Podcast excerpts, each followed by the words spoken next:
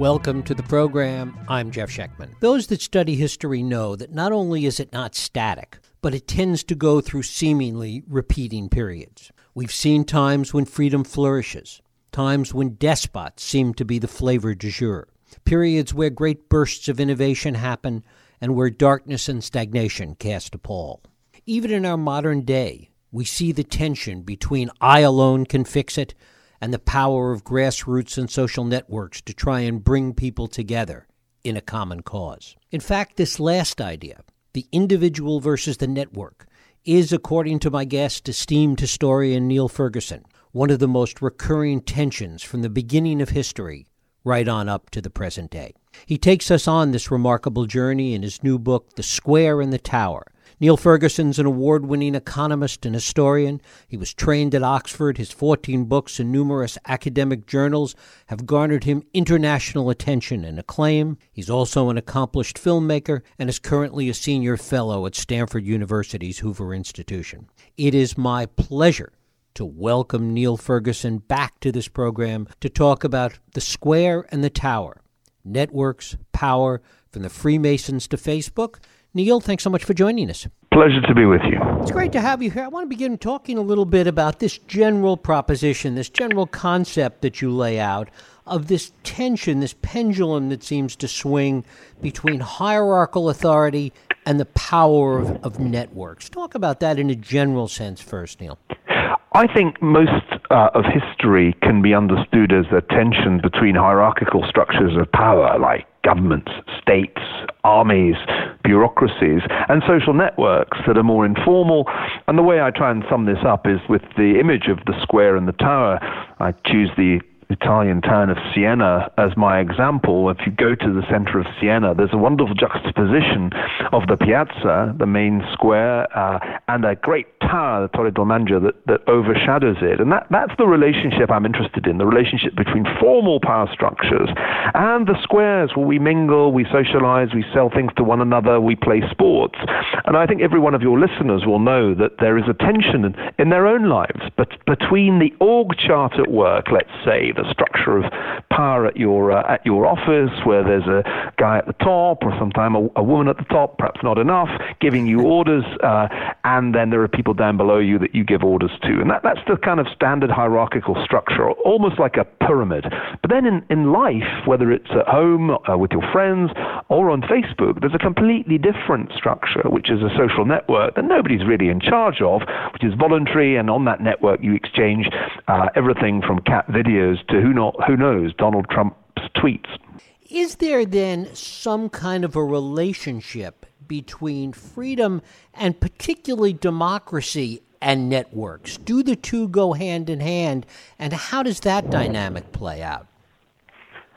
To some extent, they do, in the sense that if you look back at the 18th century, a time of great democratic revolution on both sides of the Atlantic, it's clear that there were powerful social networks driving the revolution. I talk in the book about the, the network in Boston that united some of the makers of the American uh, Revolution. And in some sense, the entire Enlightenment was like a networked challenge to traditional theories of power and social order.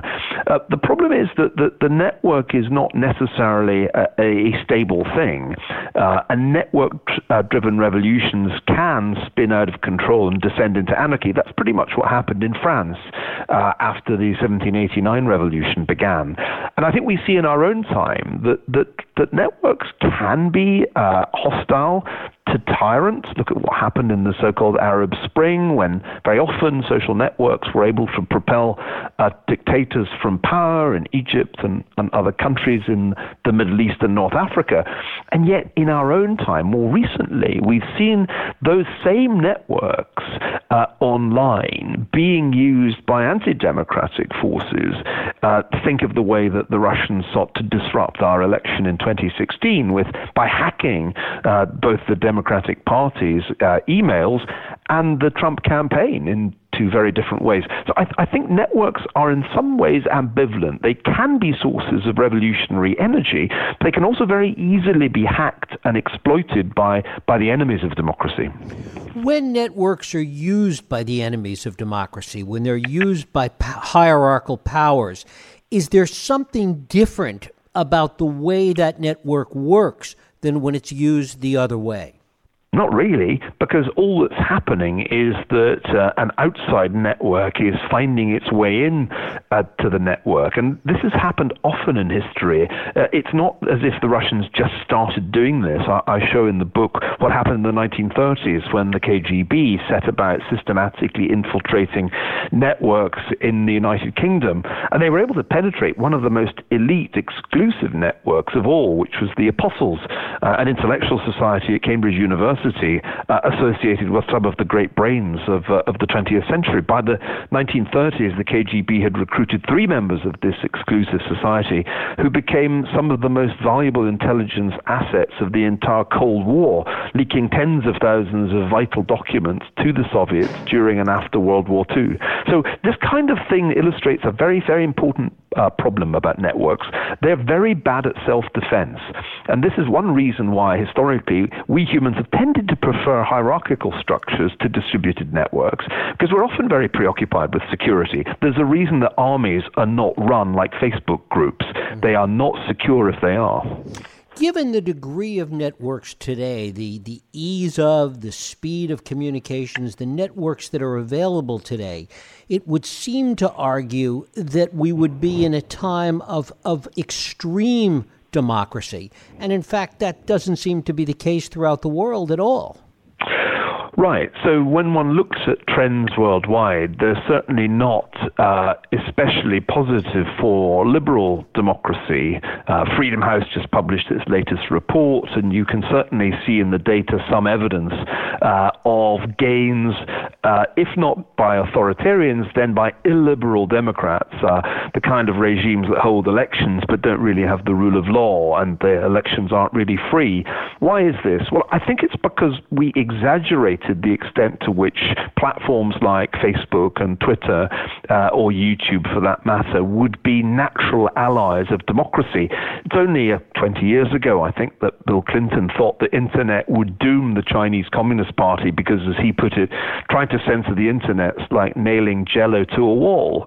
Well, we fast forward to, to the year 2018, and it seems as if it's the Chinese who have this figured out because the Communist Party has the big Chinese technology companies companies, Baidu, Alibaba, Tencent, pretty much under its thumb, and it's able to use social networks in China to monitor the sentiment of the population in ways that the totalitarian regimes of the mid 20th century could only dream about.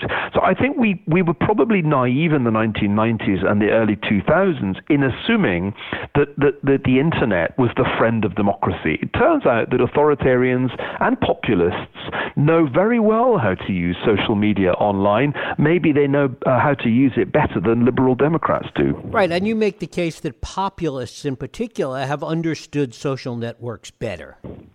Right, and I think that, that, that explains more than anything else what happened in 2016. Uh, I, I, imagine a great many of your listeners are still in a kind of shock that Donald Trump is the president of the United States. I don't think he would be if it hadn't been for the existence of Facebook and Twitter, because the, uh, the president understood better than any professional politician how to use those tools so that his message went viral. He was able to run a very cheap campaign by the standards of his, uh, his competitor, uh, it, she spent twice as much money uh, on the election. But he understood that uh, that Facebook and Twitter were the key tools of the new politics, and he continues, I think, to have a very good grasp of how you can use those tools, albeit to send messages that many of us find deeply divisive and and alienating. And as we learn more about things like network theory and all of the things that go along with it, does that argue for the fact that understanding how networks can be used in a political context and a social context as well, that we're really in the infancy of it, given what we're still learning about networks? Absolutely, this this uh, this revolution in communications and politics has further to run. Just as the Reformation 500 years ago was just the beginning of uh, centuries of network disruption. Protestant movement that Martin Luther started was spread by the printing press, but the printing press was also able to spread the scientific revolution, the Enlightenment, the ideas of the American and French revolutions, even the Industrial Revolution. And it wasn't really until the late 18th century that, that this phase of networked revolution ran its course, and we saw a return to hierarchical structures of power beginning with Napoleon's rise in, in France. So I think we're still at a relatively early stage of our networked revolution, and I worry that what we're seeing in the United States and in many parts of the uh, the Western world is a kind of polarization familiar to people who've studied the Reformation. The networks are allowing us to self-select into very hostile, antagonistic ideological clusters, uh, and uh, the lesson of history is that that giant social networks do not necessarily create single happy global communities. They're actually more likely to produce antagonistic ideological clusters. I see that as the most troubling tendency uh, in democracies today, and I see no sign of that tendency reversing itself anytime soon. And further to that point, from a historical perspective, are there circumstances that have historically led to greater networks, greater division within those networks, as you're talking about, or on the other side, to, to greater hierarchical power? Are there things that precede that that we can see repeating itself throughout history? I think what tends to happen is that in the period of, of networked revolution, things do polarize. Crazy stuff goes viral. I mean, think of the way that witchcraft uh, went viral as an idea uh, in the 17th century. And there comes a point when the crazy stuff has gone too far.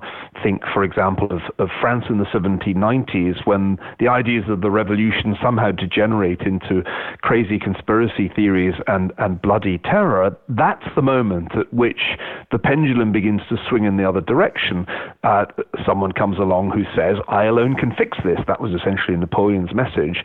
And for most of the 19th and 20th century, it really was uh, uh, the, the, the story of hierarchies reimposing their power and social networks gradually losing their autonomy until by the mid 20th century you had regimes in the Soviet Union under Stalin or Germany under Hitler or China under Mao that were astonishingly hierarchical.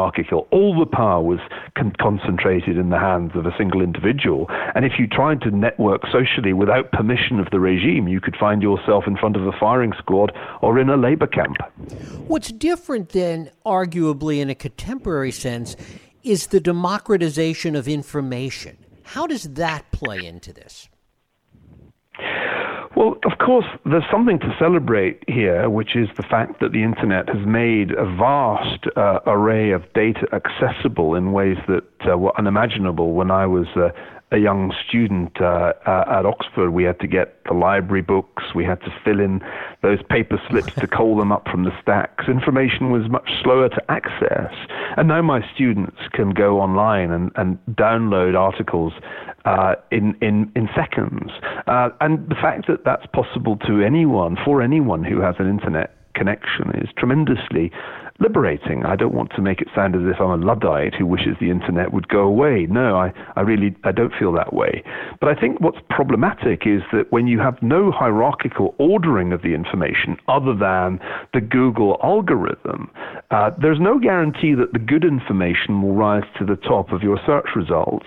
Same applies to the Facebook news feed. What happens because we rely so heavily on these network platforms and they rely heavily on advertising and therefore they're incentivized to try to capture our attention, to engage us, is that it's the most engaging information that rises to the top, not necessarily the most true. And as long as we are engaged by fake news and extreme views, and we clearly are, those engines uh, will tend to propel those kinds of story to the top of the list. And I that's the that's the problem. We've democratized information, but that has actually ended up being beneficial to to untrue information or information that's extremely distorted.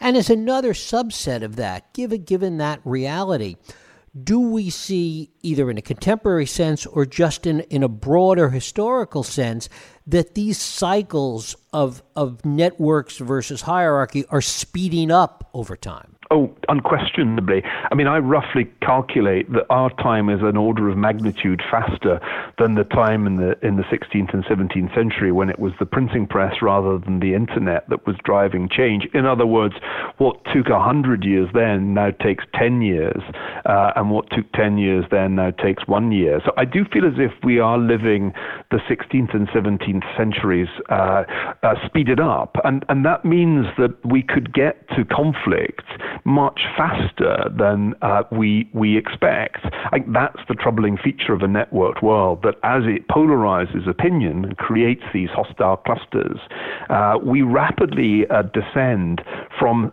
uh, using abusive language to something more more dangerous than that.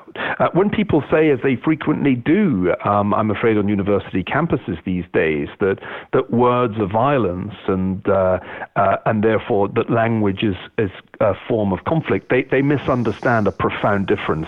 It is very different to use hostile language and to use actual violence.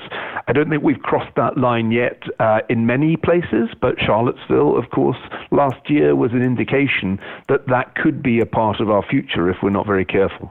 And do you finally, Niall, do you see this as, as a global trend at this point that these same issues that we're talking about are happening throughout the world right now?